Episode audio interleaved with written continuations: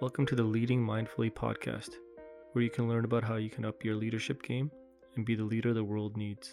In this episode, we'll talk about the importance of relationships and how you can avoid burning bridges. We speed through life trying to reach our personal and professional goals. We drive over many bridges to get there. Unless you are aware of what you leave behind, you might accidentally burn a bridge. The reason we build physical bridges is that the other side is not possible to reach without help.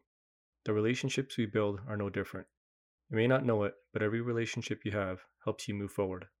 Feelings matter. I've seen many books that encourage everyone to leave their feelings behind and not to surrender to them. I feel their energy and intent. But the reality is, we remember exactly how someone makes us feel. Time goes on, and the actions of others want to pass us by, but our feelings force us to hold on. This is one way relationships fall apart. This can be as simple as a comment we make or how we inadvertently discredit someone. It is impossible to always be on when interacting with others. But our goal is not to miss those key moments when the integrity of the bridge is on the line. Ladder of life. A lot of decisions we make in our lives are about us trying to grow.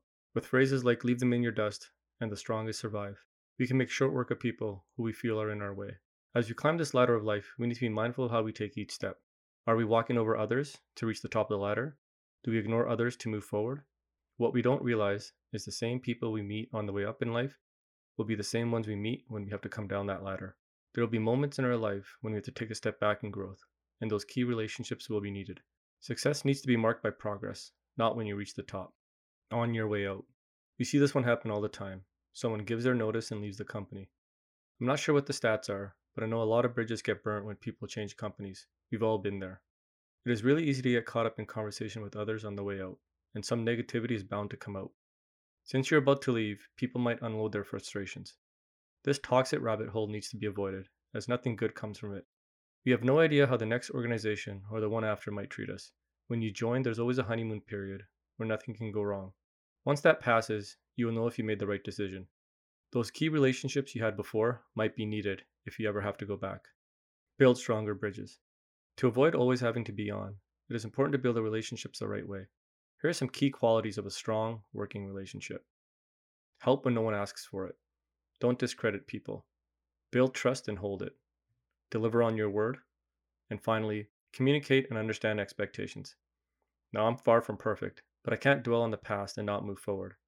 Realize there are a lot of people you're going to meet, and you'll get a second chance to make new bridges the right way.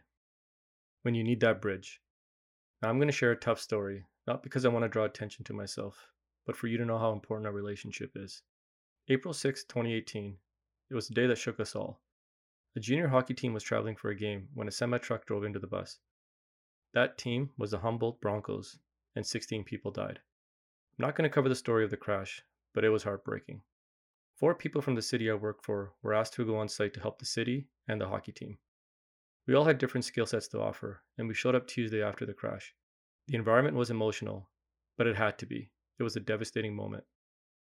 I had a pretty straightforward role. I was a technology person. I was to provide the right tech solution and help others get over the hurdle. I clearly remember one hurdle. The hockey team's website needed to be updated, as a lot of people around the world were trying to reach out for help. The website login information was with two people who sadly passed away in the crash. I tried calling the company to get access, but no luck. I just sat there and thought, who do I know that can help me? Finally, I realized I needed to call a junior hockey team that I used to manage back in my hometown. I called and asked for advice. I hadn't spoken to them in years, but that didn't matter to them. This person is well connected in that world, and I needed their help. Within minutes, I got a call back with the phone number, and I got all the access I needed. I don't know who they knew or how they got it, but that didn't matter. I was just thankful. Relationships do matter, especially when you need it most. Final thought. Our goal is to sprinkle goodness wherever we go. That goodness will help us maintain those relationships that you'll need later.